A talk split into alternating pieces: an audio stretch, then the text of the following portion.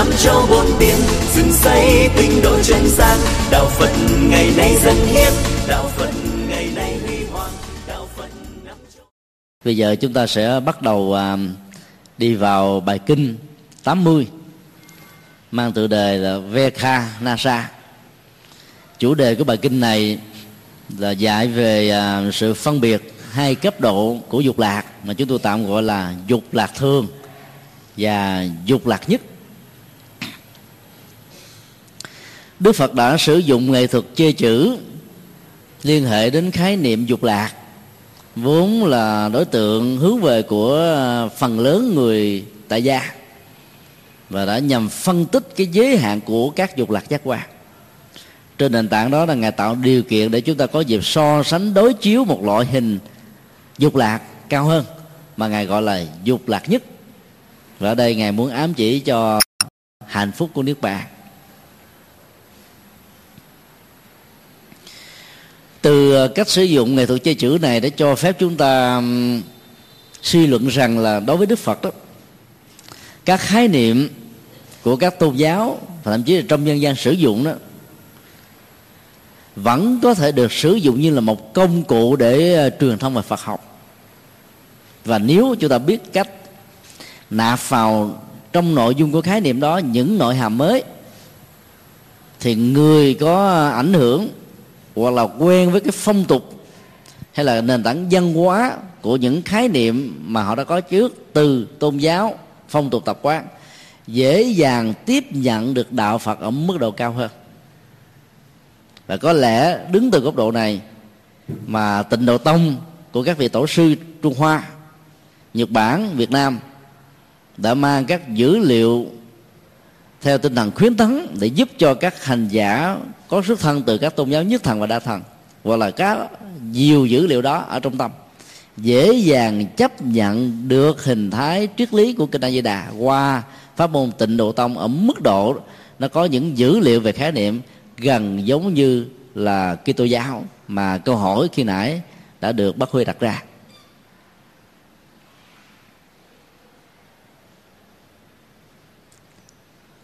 Trước nhất nội dung bài kinh đề cập đến uh, sự so sánh đối chiếu về à, đối tượng sắc dục cũng như là các dục lạc mà con người có thể có từ việc là thỏa mãn các giá trị tìm kiếm này. Du sĩ Vekha Nasa là thầy của uh, du sĩ thiện sanh U Đại Di mà chúng ta đã học ở trong bài kinh 79 đã đến thăm viếng Đức Phật tại tỉnh sát Kỳ Viên một cách có chủ động. Cái bài kinh này nó được diễn ra vào à, cái giai đoạn mà khi được biết đó là đệ tử của ông đó đã trở thành đệ tử của Đức Phật.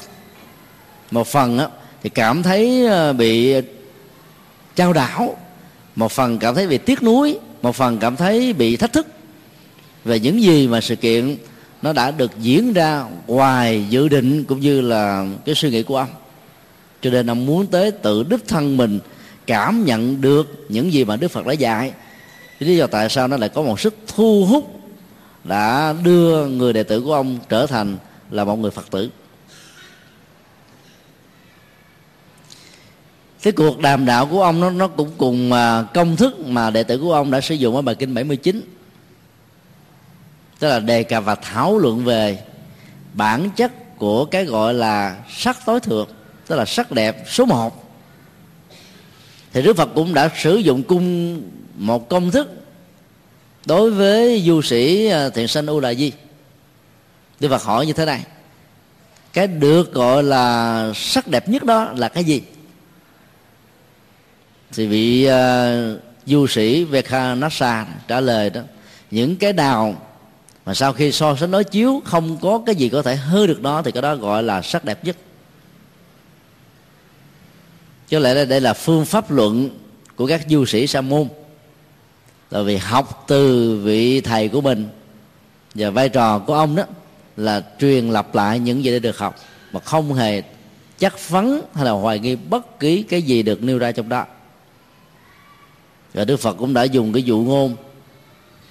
Chẳng khác nào như mình nói rằng mình thương một người đẹp, dù là nam hay là nữ, nhưng mà khi hỏi về thân thế, gia đình, tuổi tác vóc dáng, hình thù, màu da, cá tính của người đó đó thì mình trả lời là không. Tức là mình không biết chi. Thì rõ ràng cái cái ý niệm về sắc đẹp nhất và cái nội dung thực tế của nó đó có thể là hai cái khác nhau.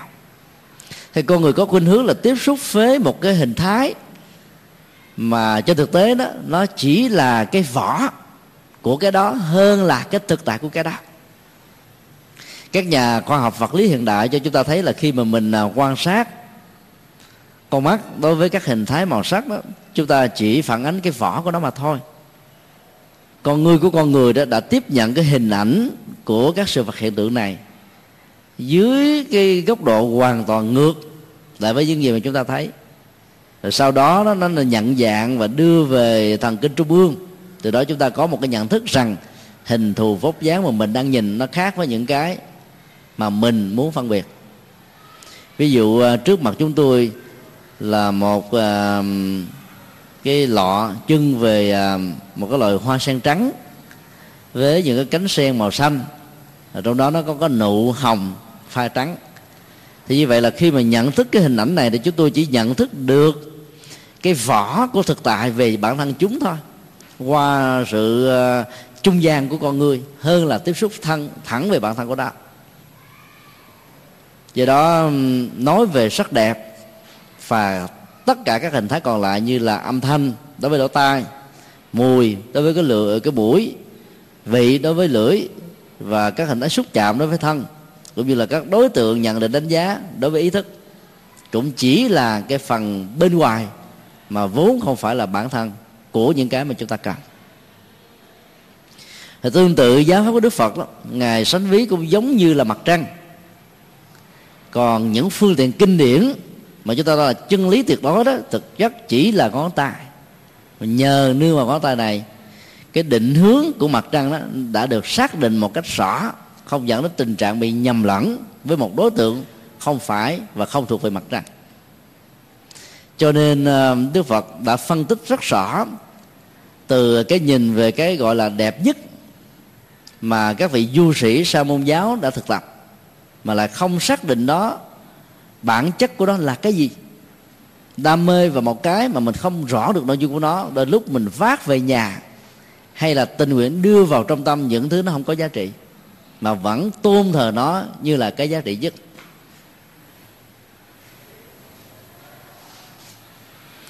Cho nên giữa sắc và dục lạc đó nó có một cái mối liên hệ. Trước nhất đó, nó tạo ra niềm vui.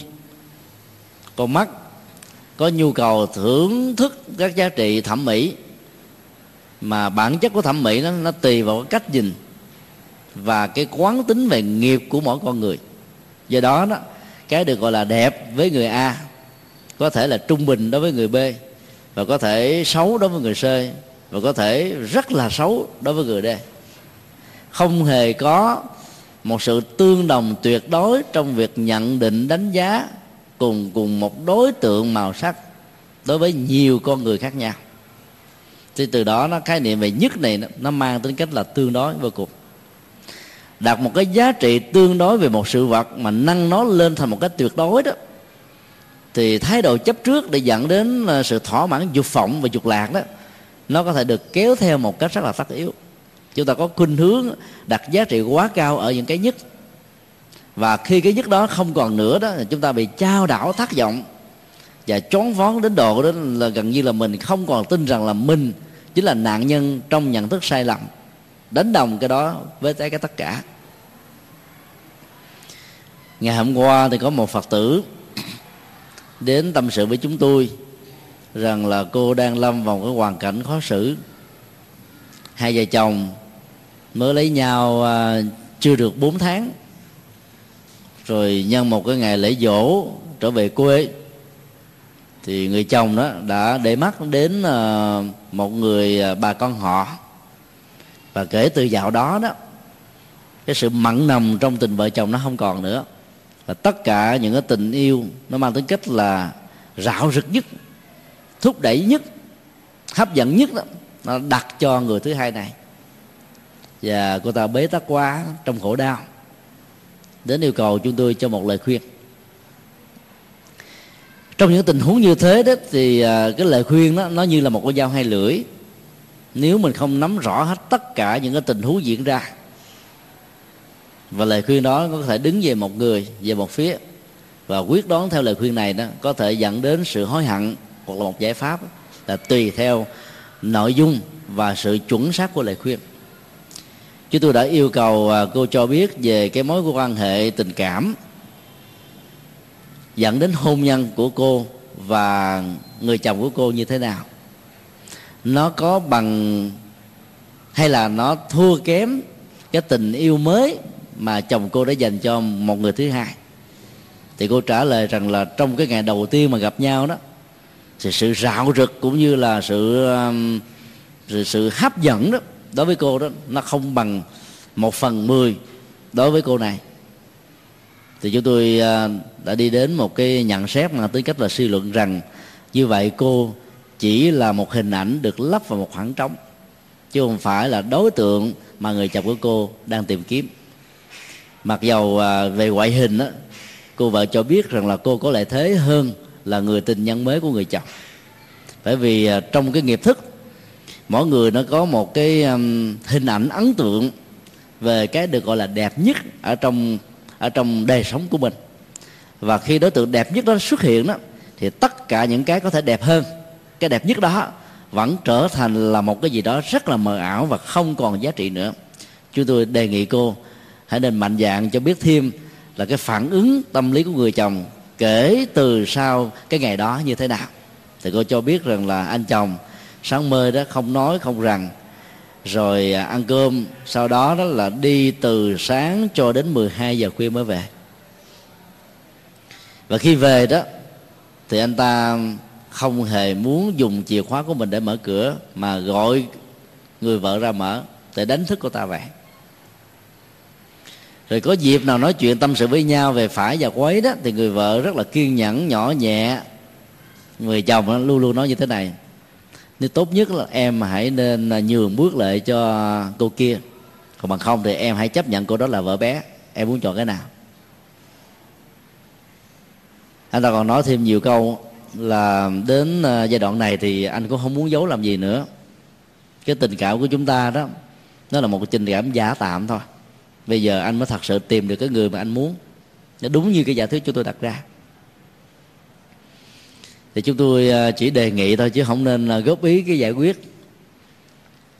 Rằng là nếu các nỗ lực đã dẫn đến sự tái hợp, lần thứ hai trên nền tảng của tha thứ và bỏ qua đó, nó có thể lấy được trái tim của người chồng, thì việc quyết định đi tới phía trước là một điều rất nên. Còn nếu các nỗ lực đó đó mà không đảm bảo được việc lấy trái tim mà chỉ lấy cái thân xác không á, thì nó chỉ kéo dài chừng dài ba tháng và mỗi một tích tắc trôi qua cái thời gian, nỗi đau đó của hai bên nó sẽ có mặt. Do đó đó, khi phải đối diện với một sự thật mà mình phải vẫy tay chào với nó, thì điều tốt nhất là người phật tử không nên tiếc nuối.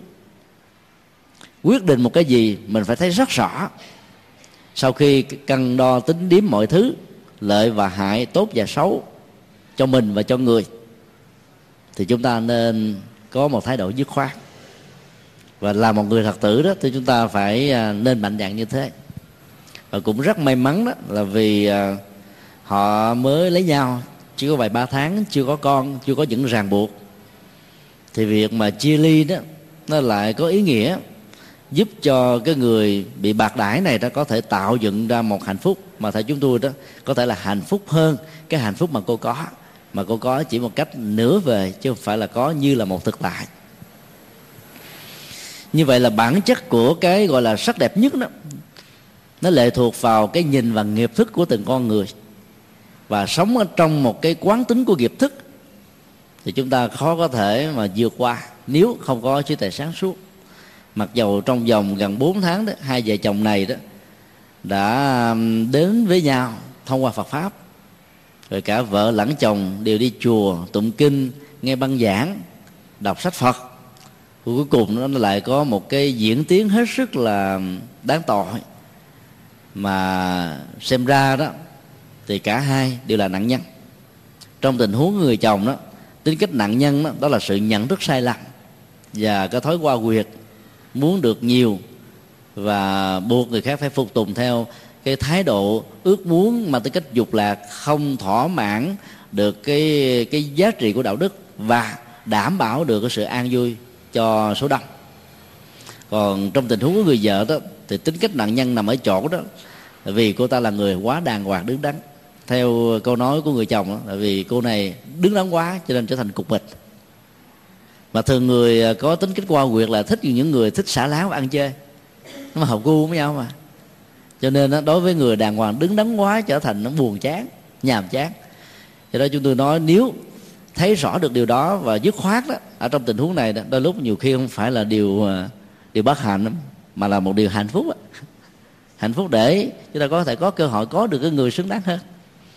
Do đó cái tính cách thỏa mãn dục lạc nó làm cho con người bị mờ mắt đi và trở thành là nạn nhân của cái quyết định sai lầm mang lại cái khổ đau cho cả hai. Vấn đề thứ hai được đức phật nêu ra trong cuộc đàm đạo với du sĩ vekha nasa đó, đó là bản chất của dục lạc. Nguyên nhân của kinh như thế này là có tất cả là năm à, hình thái thỏa mãn dục lạc. Và chúng sẽ có mặt khi à, sắc và hình thái đó được con mắt nhận thức các âm thanh đó do tai tiếp xúc, các hương đó do mũi tiếp nhận, các vị do lưỡi ờ, cảm ờ, ăn uống và sự ờ, xúc giác đó do thân tiếp xúc với những vật dễ chịu im ái, thích thú. Và nó sẽ dẫn ra một cái thái độ đó là thỏa mãn với tất cả những gì mà nó hợp gu với mình dẫn đến một cái tiến trình tâm lý mình có cảm giác rằng là tất cả những đối tượng tiếp xúc đó nó rất là dễ thương, rất là dễ chịu, rất là hài lòng, rất vui vẻ, rất hạnh phúc. Và nó hấp dẫn vô cùng. Không có gì có thể hấp dẫn hơn. Tiến trình tâm lý này đó, nó là một phản ứng rất là tất yếu và tự nhiên nếu chúng ta không có thói quen thực tập. Để chuyển hóa nó theo chiều hướng tích cực và có lợi cho việc làm chủ các giác quan dẫn đến việc làm chủ quyết định và kết quả là làm chủ được phận mệnh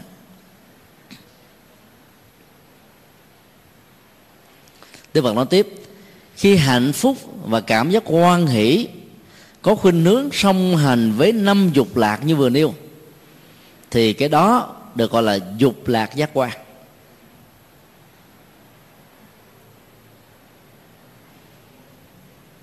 Cái được gọi là dục lạc giác quan nó phải gồm có hai yếu tố. Yếu tố thứ nhất là mắt, tai, mũi, lưỡi, thân.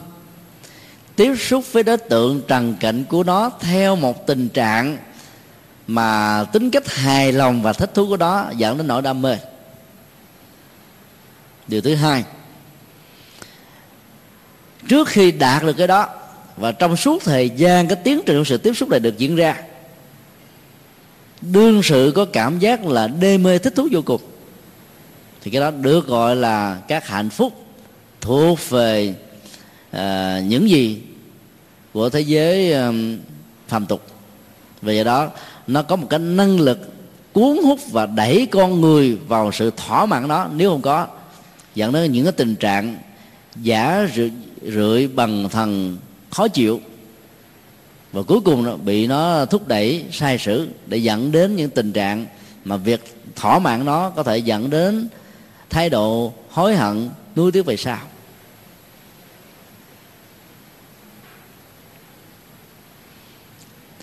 Cái tiến trình tâm lý của dục lạc đó đó, nó gắn liền với các dữ liệu mà con người có sẵn ở trong tâm. Các mô hình về hạnh phúc, các cảm nhận về hạnh phúc các mô hình được gọi là quan hỷ và các cảm nhận được gọi là quan hỷ. Nó gắn liền với mắt, tai, mũi, lưỡi, thân. Cho nên tiếp xúc, nó thường dẫn đến thái độ quyết đoán, thích hoặc là không thích, chọn lựa hay là loại bỏ. Chọn lựa cũng dẫn đến quan hỷ và loại bỏ cũng dẫn đến quan hỷ. Chọn lựa dẫn đến hạnh phúc và loại bỏ cũng dẫn đến hạnh phúc. Hay nói một cách khác là, trong sự chọn lựa đó, chúng ta đang loại bỏ quyết định và chọn lựa đó là nắm lấy một cái duy nhất và bỏ tất cả mọi cái còn lại. Trong tình huống bắt cá hai tay đó, thì sự quyết định đó là cả hai và loại bỏ tất cả những gì ngoài hai cái này. Nói chung đó, trong quyết định và chọn lựa đó, người ta đã bỏ đi những thái không thuộc về sở thích. Và do đó, khái niệm và ý niệm về sự dục lạc là bắt đầu có mặt ở trong sự quyết định rồi thấy được như thế đó thì chúng ta thấy được cái ờ, cái quán tính về sự sai sử của các đối tượng dẫn đến sự hấp dẫn về các giác quan, vì nó có thể làm cho con người bị đắm chìm ở trong phiền não và nỗi đau mà chúng ta thường lầm nhận rằng nó là bản chất của hạnh phúc. Sau khi trình bày về à, bản chất của dục lạc, từ cái nhìn và góc độ của thế gian thì đức phật giới thiệu bằng nghệ thuật chơi chữ đó là dục lạc nhất. Và đức ngài đã mở hoạt đơn nhỏ, chính là an lạc của nước bạn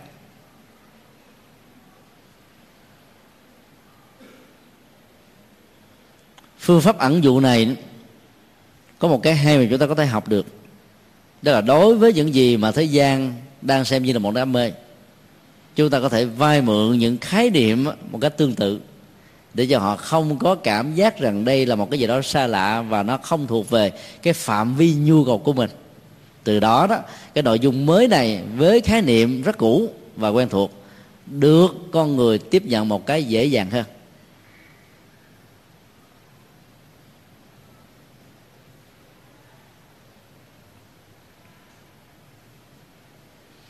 Đây chính là cái phương pháp làm cho người ta dễ dàng chấp nhận ví dụ như là các đấng phụ huynh muốn cho con em của mình trở thành một người học sinh giỏi hay sinh viên giỏi bắt buộc chúng đó, sau khi à, rời trường trở về nhà ngồi thì có tối thiểu trên bàn 4 tiếng đồng hồ để học bài ôn bài làm bài tập. Chúng có cảm giác là mỏi mệt quá không có được một giờ phút thư giãn nào để học để à, để để à, giải trí cho nên cái ức chế đó nó làm cho chúng học không có kết quả mặc dầu vẫn ngồi mà tâm tưởng đó đang du lịch ở một nơi khác. Chúng ta có thể chia nhỏ thời gian mà tổng số của nó gộp lại nó vẫn bằng 4 tiếng giống như nhau. Phân định thời gian vào buổi sáng trước khi đến lớp một giờ. Sau khi về nhà thì một giờ nữa. Sau uh, thể thao và vui chơi đó thêm một giờ nữa. Và trước khi đi ngủ học thêm một giờ nữa. Phân bổ điều như vậy đó thì người được yêu cầu có cảm giác là nó nhẹ. Và vượt qua một cái thời gian một tiếng đồng hồ để học bài nó, nó không đến nỗi là quá khó khăn lắm. Còn bắt liên tục một lúc 4 tiếng đồng hồ cho nên căng thẳng vô cùng. Thì cũng vậy đó để đạt được một cái giá trị ăn vui hạnh phúc đó thì chúng ta phải uh, liệt kê nó ra bằng những cái hạnh phúc nhỏ hoặc là những cái khái niệm tương tự, tương đồng. Nhưng mà nội dung nó hoàn toàn mới, để cho người ta không có cảm giác đó là thấy nó nó quá ngán ngẩm. Thì việc chấp nhận để đạt được kết quả này nó sẽ được thực hiện ở mức độ cao. Như nói rằng là hãy à, từ bỏ các dục lạc thế gian, tu tập một cách rất cũ kiệu để đạt được nước bàn, mà phải tu đó, nghìn kiếp dạng năm, từ đời này sang kiếp nọ chưa chắc đã thành tựu. Nghe như thế người ta mất hồn tưởng da gà rợn tóc gái, tóc mồ hôi. Và không dám đi, vì vì không biết rằng là mình có đủ sức và may mắn thành công để đạt được cái kết quả đó trước khi mình nhắm mắt lìa đời hay không. Cho nên mô tả đúng bản chất của thực tại một cách à, quá xác thực đó, đôi lúc đó dẫn đến sự thói thắt niềm tin ở con người. Và do đó các phương tiện khuyến tấn để dẫn dụ từ từ đó, nó lại có một cái giá trị hỗ trợ rất là đáng trân trọng cho nên trong bản kinh này đó, đức phật không hề nói về các cái nhu cầu căn bản làm thế nào để đạt được niết bàn, để có được cái dục lạc nhất hay là dục lạc tối thượng. Và ngài chỉ ám chỉ để cho à, người lắng nghe và học hỏi đó có thể cảm nhận được một cách à, dần dà và đến độ đó không thể phủ định nó. Nội dung thứ ba là cuộc thảo luận đề cập đến đối tượng hay nói cái khác là ai là người có thể hiểu được bản chất của dục lạc.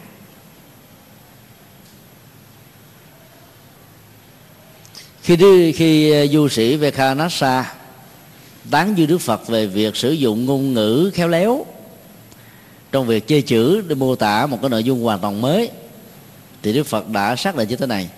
Thật là khó có thể thấu hiếu được một cách tận tường bản chất của dục, bản chất của dục lạc và bản chất của dục lạc tối thượng. Nghe nói như thế là vị du sĩ này nóng máu lên liền. Có cảm giác rằng là sa môn cù đàm đã khinh thường cái nhận thức và kiến thức của ta. Ông nổi cáo, khó chịu và khẳng định với đức phật như thế này. Là có nhiều người tưởng chừng rằng là mình đạt được sự chấm dứt lục lạc mà trên thực tế là vẫn còn y nguyên. Mà tuyên bố như thế là chẳng có một giá trị gì cho quá khứ cho hiện tại và cho vị lai. Cho nên lời tuyên bố sai lầm đó chỉ là việc đáng cười. Nó là một lời nói suông trống rỗng và hư rộng.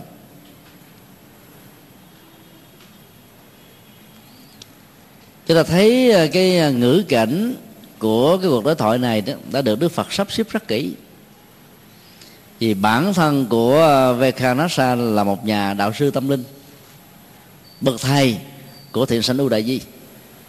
Và bây giờ nếu chuyển hóa được ông này trở thành phật tử, thì rõ ràng là quần chúng đệ tử của ông bao gồm luôn quần chứ, quần chúng đệ tử ờ, hai đời, tức là đệ tử của đệ tử của ông, cũng sẽ dễ dàng tiếp nhận được ánh sáng tuệ giác, bản đạo vàng của Đức Phật. Cho nên ngài đã dâng một cái bẫy và để tạo ra một cái phản ứng tức thời và dĩ nhiên ngài thấy rất rõ là không còn thái độ nào khác là bước dọc và cao có. Thì trong tình huống đó, chúng tôi tạm gọi rằng là cá đã bị cấm câu. Bởi vì khi người ta mà có nổi nóng lên đó thì người ta đã để ý rất kỹ về lời đối thoại được đức phật trình bày. Và càng để ý kỹ chừng nào thì người ta bắt đầu suy nghĩ, phân tích tại sao đức phật lại nói đâu phải đơn giản mà có thể hiểu được bản chất của ba cái, dục dục lạc và dục lạc tối thượng.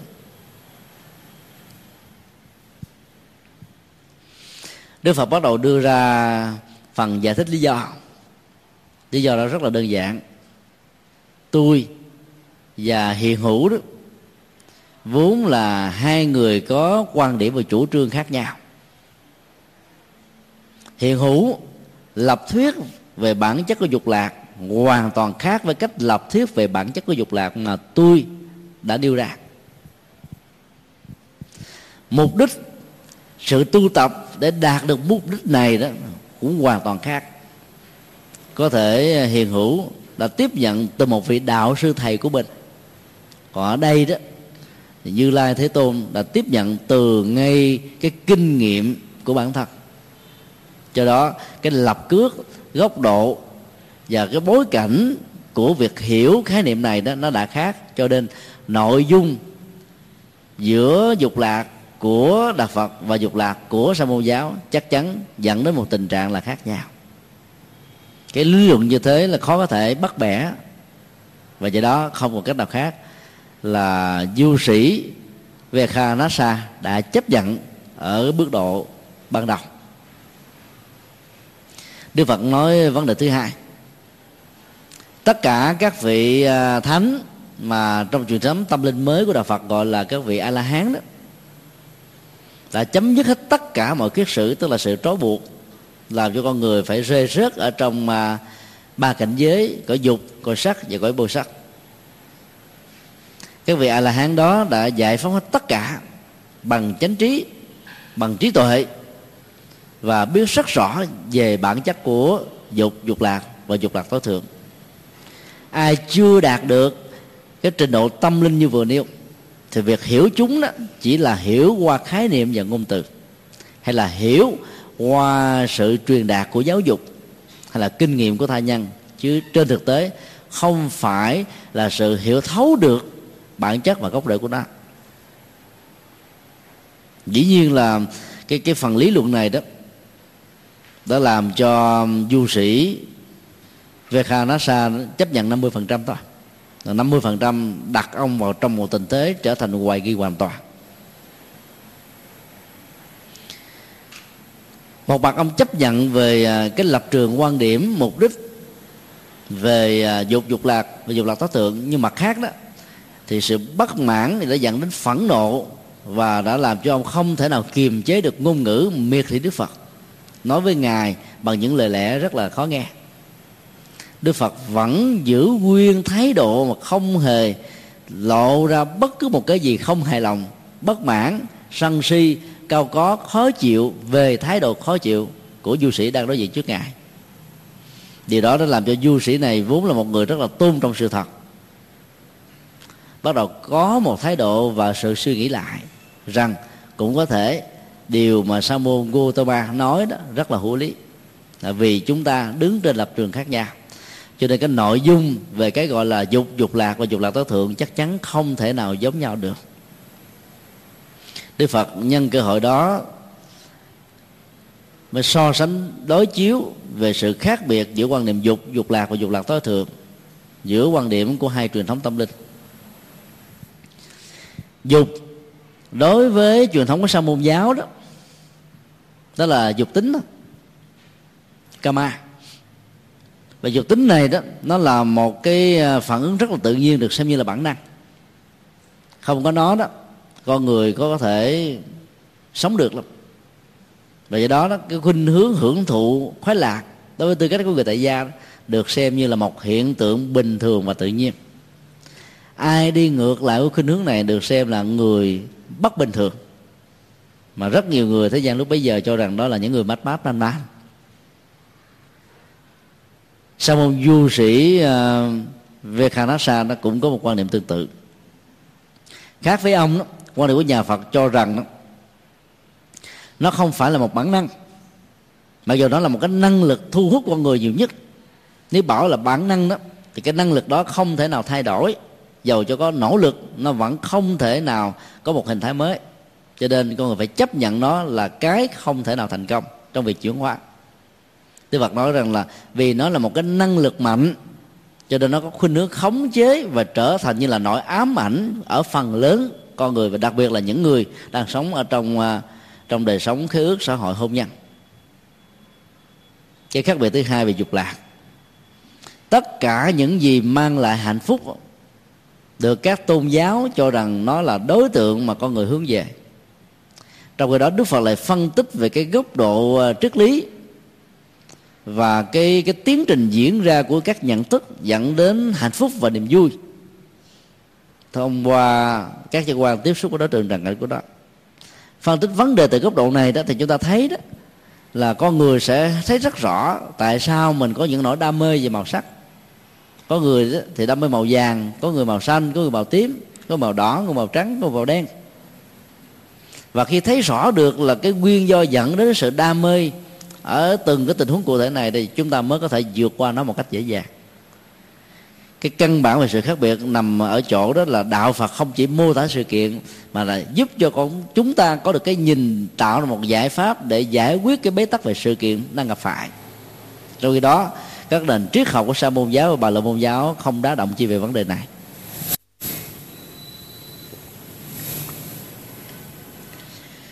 Từ đó đó, đức phật mới phân tích về hai thái độ tâm lý thuận và nghịch chọn và bỏ thích và không thích. Cho là dẫn đến à, sự bảo thủ của à, lòng tham. Và để kháng cự để bảo vệ cái đối tượng của lòng tham này như là một đối tượng dục lạc đó người ta có thể bị sân. Và trong hành động như thế thì si đã có mặt và đồng hành. Còn à, truyền thống của sa môn du sĩ là không hề phân tích về những điều vừa nêu thứ ba về nội dung cái gọi là dục lạc nhất.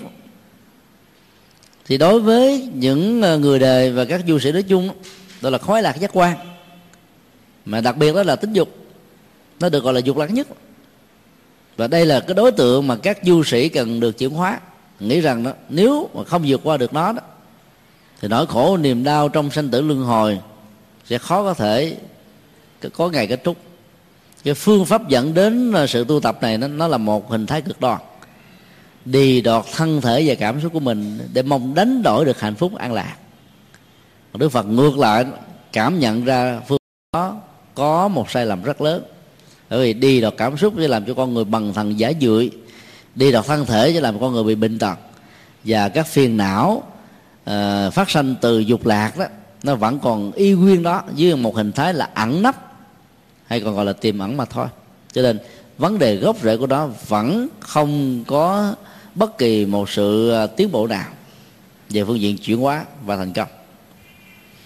Trong khi đó, cái gọi là hạnh phúc nhất chính là niết bàn. Và nó phải là một sự chuyển hóa hoàn toàn các hình ảnh của tính dục và cái tiến trình hưởng thụ khoái lạc giác quan.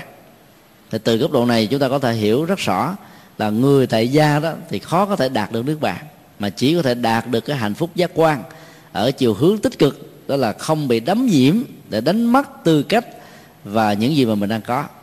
Làm chủ được nghiệp dẫn đến việc làm chủ được đạo đức và làm chủ được vận mệnh.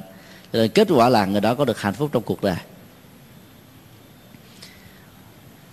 Còn các hành giả miên mặt hơn thì nên trở thành các vị xuất gia bởi vì cái cơ hội để thực tập đạt được nước bạn đó, nó sẽ thuận lợi và tốt hơn rất nhiều lần so với người tại gia. Thì phân tích như vậy đấy thì du sĩ uh, Vekhanasa mới bắt đầu chấp nhận.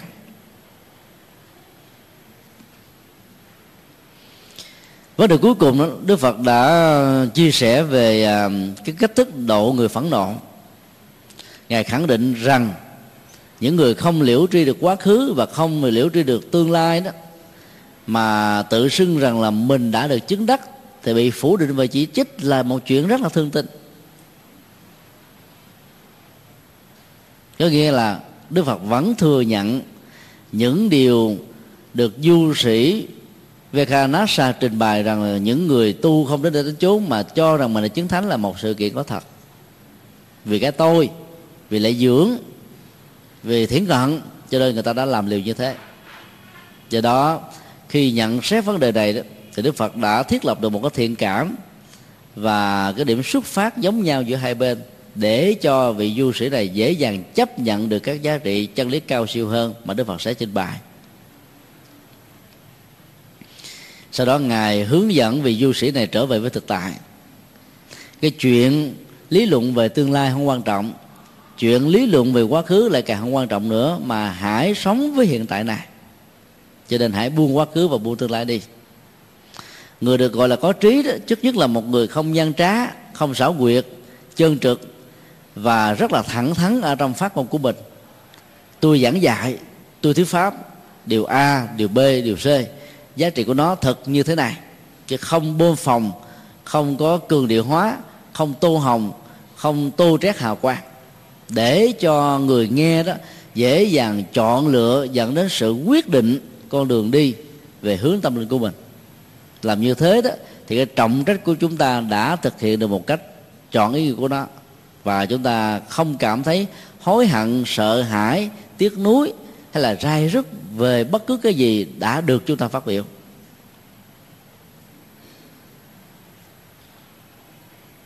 Cái điều mà đức phật muốn ám chỉ ở đây là có những con người đó, không phải là tuyên bố rỗng mà là tuyên bố thật những gì họ đạt được, họ phải nói.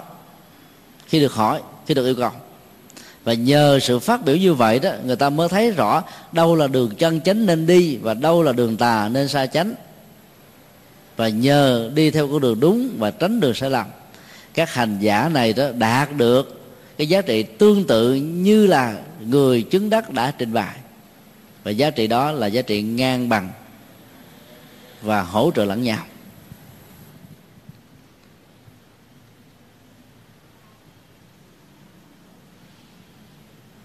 Sau đó đó, phần hướng dẫn là quay về sự tu tập và chuyển hóa.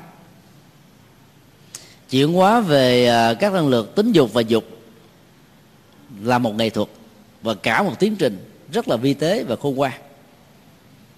Ức chế về nó nó có thể làm cho chúng ta bị khủng hoảng. Đè nắng nó bằng những hình khác là không muốn nhớ nó. Cái ức chế tâm lý này nó làm cho người đó có thể rất là tinh tấn ở trong giai đoạn đầu. Nhưng bên trong nó dẫn đến sự bế tắc vì năng lực của mình không đủ sức để chuyển hóa nhưng mà ráng đè nén để vượt qua. Tu như thế đó, có thể dẫn đến những cái phản ứng phụ. Mà khi cái kết quả của phản ứng phụ này diễn ra đó, thì cái mức độ nghiêm trọng trong việc lúng lúc sâu ở trong dục và dục lạc, theo nghĩa thế gian đó, nó lại càng cao và nhiều hơn là những người xem nó như là cái chuyện rất bình thường.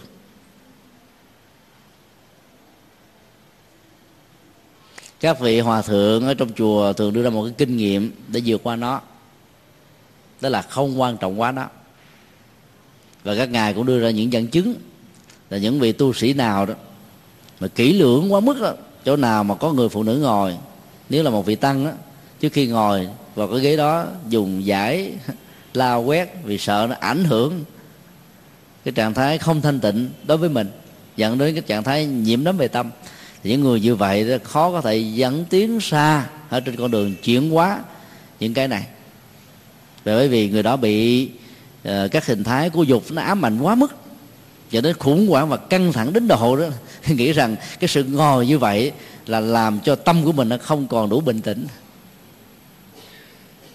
Khi xem tất cả mọi thứ là chuyện bình thường. Người nam hay là người nữ xem giống như là con người thôi cái tính cách giới tính của nam và nữ và các thái độ tâm lý ứng xử kéo theo sau đó đó, càng rạch ròi nhiều chừng nào đó thì càng làm cho tâm con người đó nó là bị căng thẳng chừng đó. Nếu mình xem người đó chỉ là một con người, không phải là người nam, người nữ, thì thái độ tâm lý dẫn đến đam mê về sự khác giới phái đó, nó sẽ không thiết lập được. Và thứ hai đó, đức phật dạy quán về tình thân. Rồi xem tất cả mọi người là người thân, ruột thịt, máu mũ của mình, thì lấy đâu mà chúng ta thiết lập tình thương với người đó? Trong tình huống cái câu chuyện người phật tử nữ, tâm sự về người chồng, đang tìm đến một bóng hồng khác và đã thay thế cô bằng người thứ hai này, nằm ở chỗ là bởi vì đó, anh ta đó đã bị khống chế bằng tâm tưởng rằng là có một cái nhan sắc đẹp hơn, hấp dẫn hơn, phù hợp với cá tính của anh ta hơn và những gì anh ta có chỉ là một con số zero tức là cường điệu quá, những gì mà anh ta mới gặp làm cho anh ta quên đi hết tất cả những giá trị mà anh ta có. Rồi về sau này đó là khi mà nhận ra vấn đề đó, thì cái mà mình có nó là quý hơn cái mà mình mới được. Nhưng mà khi lúc đó đó, thì chuyện nó cũng đã muộn màng lắm rồi, bởi vì người ta đã có một thái độ khác. Do đó là, nếu anh ta quan niệm cái người mới này đó, có quan hệ huyết thống, mà trên thực tế là một sự thật, thì cái tình yêu thương thiết lập như thế là một điều rất là khó coi do vì đó là đặt nặng về cái ờ, giá trị của sắc cho nên anh ta đã không màng tới những thứ này. Còn trong kinh đó, đức phật dạy chỉ cần tâm niệm về tình thân quyến đó, thì tự động những cái khác nó sẽ được vơi đi. Áp dụng ờ, phương pháp này ở trong bối cảnh dân hóa sưng hô rất là nhạy cảm của người Việt Nam thì sư Nhất Hạnh đã rất thành công. Vừa rồi ờ, vào tháng 7 2007 chúng tôi gặp thiền sư Nhất Hạnh tại New York và chúng tôi có đặt ra hai câu hỏi đó là sự thành công ở trong các hành giả của làng mai đối với người xuất gia đó là bao nhiêu phần trăm thì sư trả lời đó là sau mười à, mấy năm độ người tu thì số lượng ra đời đó chỉ chiếm khoảng tối đa là 15%. Câu hỏi thứ hai đó là nguyên nhân ra đời theo thống kê đó, của các vị đồng tu ở trong làng Mai là cái gì? Thì ngài trả lời rằng đó, số rất ít là đến với nhau như là vợ và chồng. Phần lớn còn lại đó là họ không có đi chuyên sâu được cái con đường tâm linh. Ở mức độ đơn giản bình thường đấy thì họ cảm thấy nó thích thú, nhưng mà đi chuyên sâu vào thì họ cảm thấy nó ngao ngán quá vì vì làm là không nổi. Cho nên trở về đời sống tại gia, cho nó nó nó khỏe hơn, nó bình thường hơn, nó thư thái hơn đạt được phước báo, sống hạnh phúc là đủ rồi. Thì dù là việc ra đời đó, từ à, cái nguyên nhân A hay là nguyên nhân B, thì điều mà chúng ta muốn nêu ra ở đây đó là cái số lượng tỷ lệ của đó đó, ở mức độ 15% là đáng khuyến khích. Cách xưng hô của các vị tu sĩ trong à, làng mai đó, nó có khác với cách xưng hô tại Việt Nam một người nữ mà đi xuất gia trước nếu tuổi tác á, lớn hơn những người nam xuất gia sau thì vị tu sĩ nam đó phải xưng với vị tu sĩ nữ này là sư chị và tự xưng mình là là em. Thì vậy là cái thiết lập tình cảm trong mối quan hệ này nó sẽ khó khó có. Còn đối với những người lớn tuổi hơn đó từ chú bác cha thì mình gọi là sư chú sư bác hay là mình kêu uh, sư gì sư thím. Nghe nó vẻ nó hơi lạ. Để cho cái tình uh, tình cảm nó không có thể thiết lập được. Tại vì nó có cái khoảng cách về mối quan hệ xưng hô. Mà trong ngôn ngữ Việt Nam nó rất là nhạy cảm. Và đó cũng là một cách để ngăn chặn cái điều thứ hai đó ngoài phần xưng hô đó thì thiền sư nhất hạnh đã cho uh, hai bên nam và nữ đó có những cái dịp để tâm sự chia sẻ tiếp xúc với nhau trong những khóa tu. Ngồi đối thú, tức là mặt đối mặt. Khi chúng ta bị ức chế về cái đó đó, chúng ta mới đi tìm kiếm. Mình gặp chuyện đó hàng ngày, hàng giờ thì nó không còn một cái ức chế gì là quan trọng nữa. Nó không bị ám ảnh nữa. Cho nên nó tự giải phóng được vấn đề. Và trong tiếp xúc để làm phật sự với nhau đó, thì chúng ta sẽ biết rất rõ về cá tánh. Và do đó đó, chúng ta sẽ không còn thần tượng quá cái người mà mình thương, chỉ qua nhan sắc hay là chỉ qua một cái tướng riêng gì đó vân vân. Ví dụ như là một người nào đó có cái bệnh à, uh, hôi nách chẳng hạn. Khi mà mình không có gần người đó thì mình có thể lý tưởng người đó vô cùng nhưng mà khi mà gần rồi thấy người đó bị hôi nách nó sợ luôn. Không dám tiến tới. Thì đó là một trong những ví dụ mà các vị giáo thọ lạc ma đưa ra cho chúng tôi. Như là một cái lý do tại sao à, mạnh dạng cho phép à, hai giới tăng và ni tiếp xúc trong các vấn đề lập phật sự. Và nhờ như vậy đó nó có được cái khả năng để mà bảo hộ cho cả hai. Cái thứ ba đó là cái khu vực tăng và ni đó, ở cách nhau một, hai cây số. Cái khoảng cách về không gian vật lý này đó, nó là một cái bảo hộ giúp cho cả hai bên thành tựu được cái đời sống giới hạnh của mình. Mỗi khi một vị tăng hay là một vị ni có phật sự, cần phải sang cái khu vực của người khác giới phái đồng tu với mình, thì phải ít nhất có một người đi kèm theo ví dụ một vị tăng đi qua cái khu vực chùa ni, thì phải đi thêm một người thứ hai. Một vị ni đi qua liên lạc phật sự bên tăng, phải đi theo một vị sư chị hay là một vị sư em gái. Và do đó đâu có cái cơ hội nào để mà tiếp xúc đối chuyện với nhau. Và nó có tiếp xúc là tiếp xúc công khai, tiếp xúc tập thể, tiếp xúc về phật sự.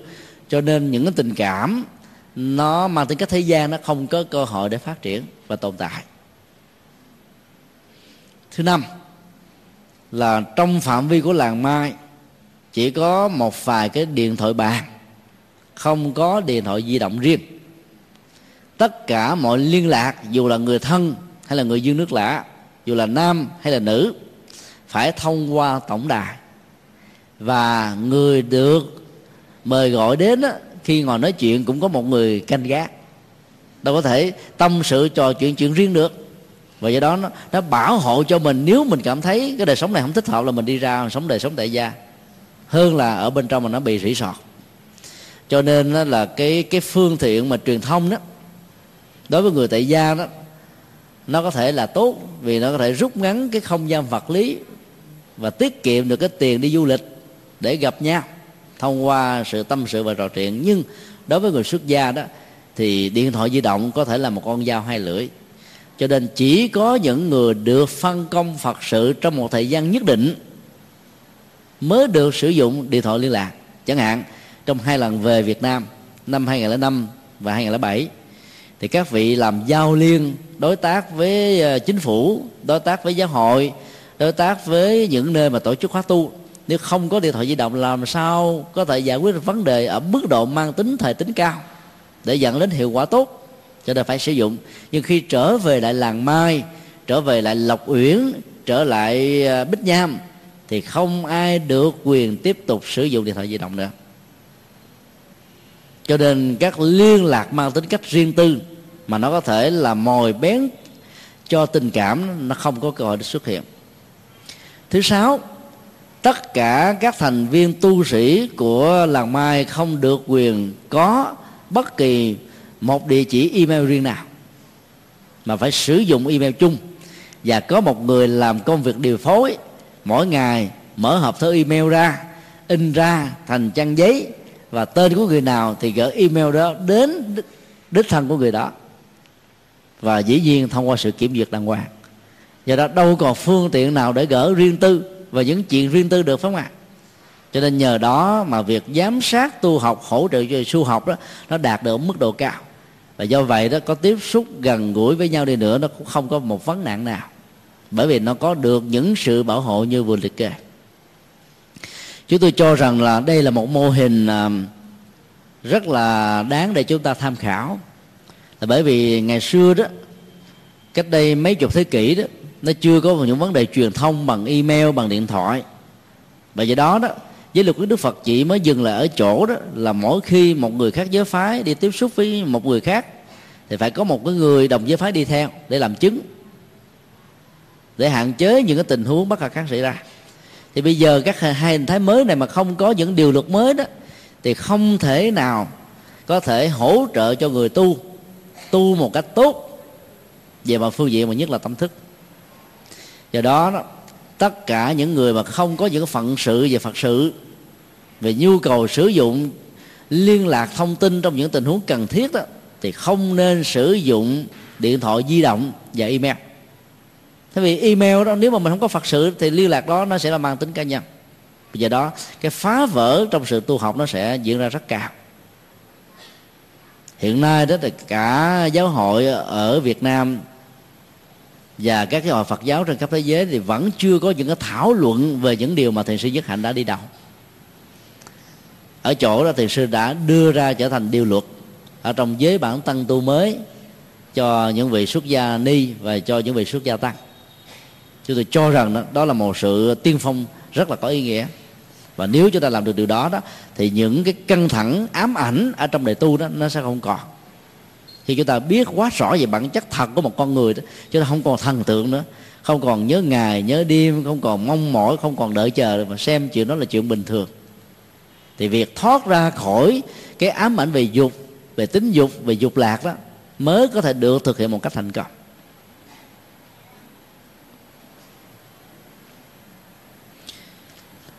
Kết thúc bài kinh đó, đức phật đã đưa ra một ví dụ cũng giống như là một đứa trẻ đang nằm ngửa bị buộc chói bằng năm sợi dây lớn. Vì những lý do là nó có thể phá phót hư hao các à, đồ vật ở trong nhà khi cha mẹ nó vắng nhà. Lớn lên đó, bắt đầu có ý thức. Thì đứa trẻ này đã được à, cha mẹ tháo gỡ hết tất cả những sợi dây chói buộc lên. Thì lúc đó đó đức phật hỏi du sĩ uh, Vekha Nasa rằng là cái tâm trạng của đứa bé này như thế nào? Ông trả lời một cách là không cần suy nghĩ. Ý thức đầu tiên của cậu bé là, tôi đã được giải thoát khỏi mọi sự trói buộc. Đức Phật khẳng định cũng tương tự như thế.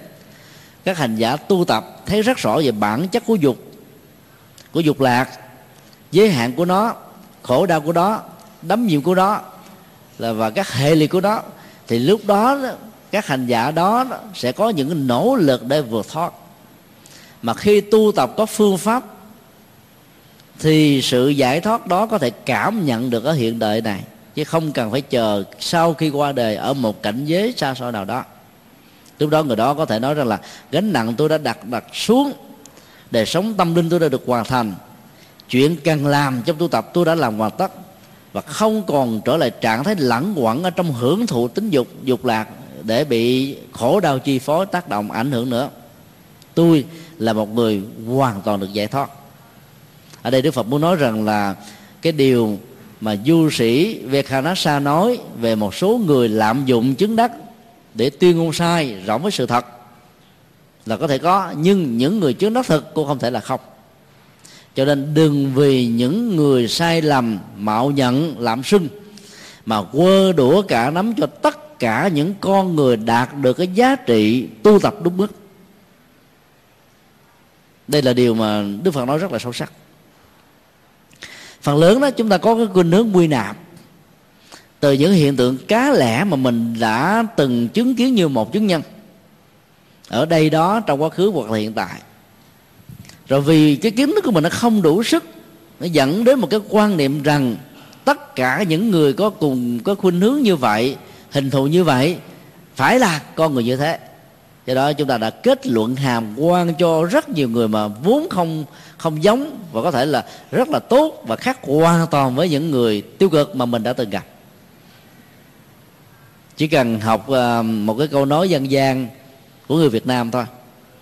Mía sâu có mắt, nhà dột có nơi thì chúng ta sẽ tránh được những quy nạp mang tính cách cảm tính, thành kiến, ác cảm mà có thể dẫn đến sự nhận định sai lầm. Tuyên truyền một nội dung hoàn toàn không có. Bản chất quy nạp đó là lượm là các sự kiện đây đó. Nhân chúng lên thành một nguyên lý phổ quát mang tính cách quy luật. Và do đó, cái khả năng sai lầm trong loại hình suy luận này đó có thể đạt ở mức độ khá cao. Ví dụ, cái bệnh chấp về dùng miền của người Việt Nam là một nỗi đau cho cả dân tộc, dẫn đến sự mất đoàn kết. Trong quá khứ, có thể chúng ta đã từng sống chung với một người quảng nam. Và người quảng nam đó nó có tính cách là thích tranh biện dẫn đến cái tình trạng người ta phải kết thúc rằng là quảng nam hay cãi.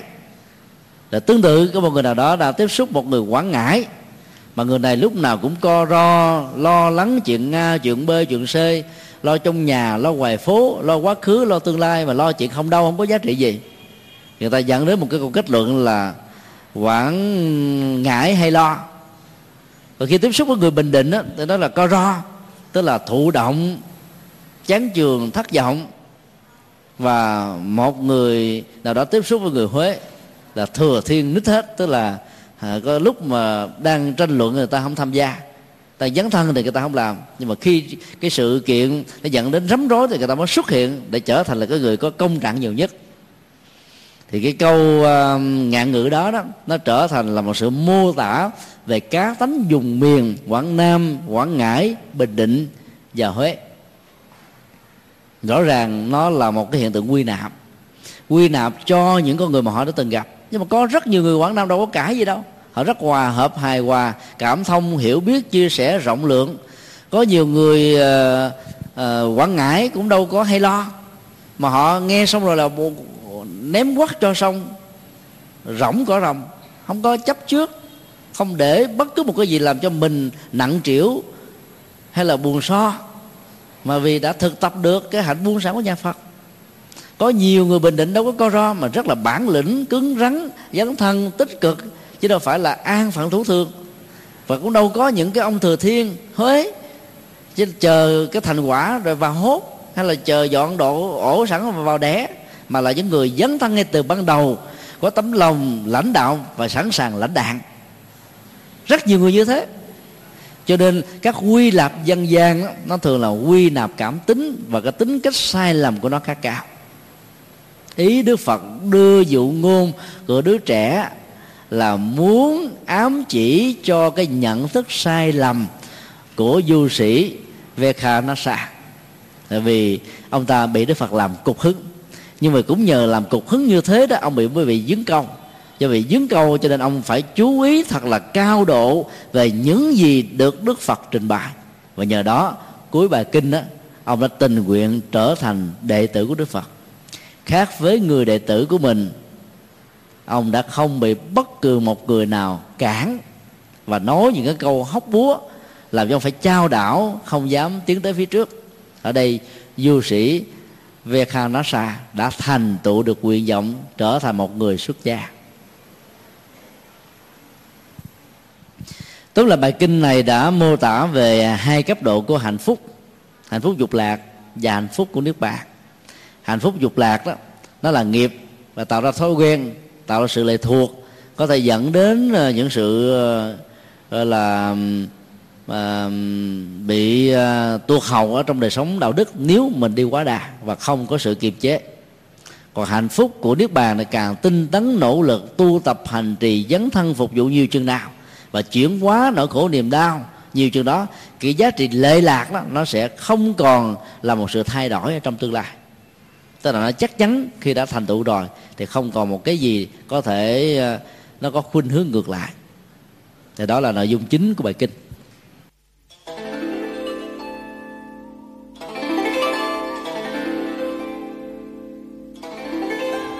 Pháp âm Đạo Phật ngày nay xin khép lại nơi đây. Quý vị muốn thỉnh hoặc ấn tống các đĩa CD về Đại Tạng Kinh Việt Nam, các kinh sách do Thầy Nhật Từ biên soạn, các bài pháp thoại, các đĩa CD về âm nhạc Phật giáo, cũng như muốn đóng góp vào các hoạt động từ thiện của Đạo Phật ngày nay, xin liên lạc theo địa chỉ Công ty trách nhiệm hữu hạn Đạo Phật ngày nay, Chùa Giác Ngộ, số 92, đường Nguyễn Chí Thanh, phường 3, quận 10, thành phố Hồ Chí Minh, Việt Nam. Điện thoại 08 83 35 914 0958 057 827 Email buddhismtodayinc.yahoo.com Thích nhật từ a yahoo.com Website www.buddhismtoday.com. World Wide Web tủ sách Phật học.com